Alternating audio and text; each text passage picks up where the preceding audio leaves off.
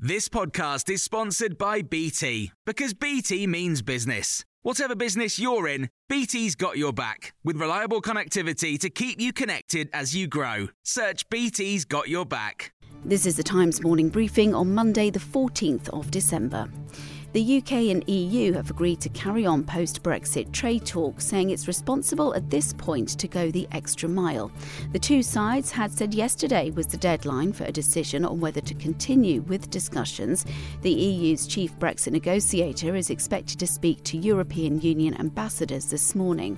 And David Gauke, the former Tory MP for South West Hertfordshire and ex-Secretary of State for Justice, has told Times Radio he believes there's a glimmer of hope for a deal.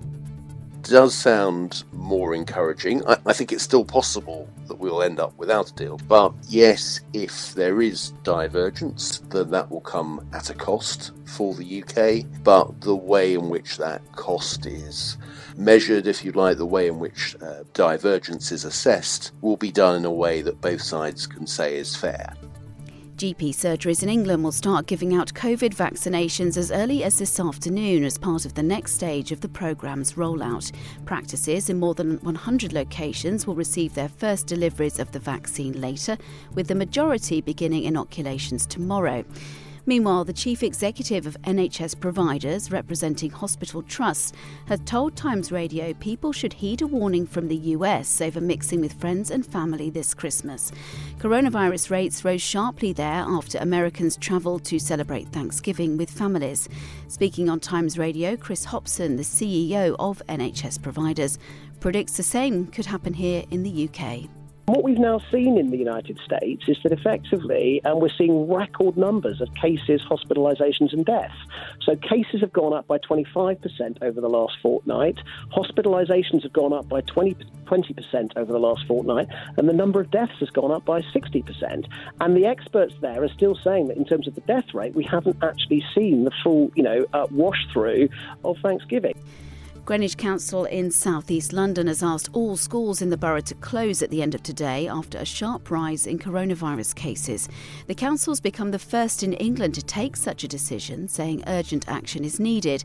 It's a decision described as very sensible by the National Education Union. Students will finish the term with online learning. The British spy writer John le Carré has died at the age of 89.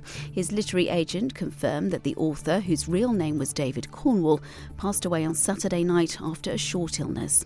He drew on his own experience in the security services when he penned the bestsellers The Spy Who Came In From The Cold and Tinker, Tailor, Soldier Spy. Robbie Millen, literary editor for The Times, says it's a great loss to the literary world.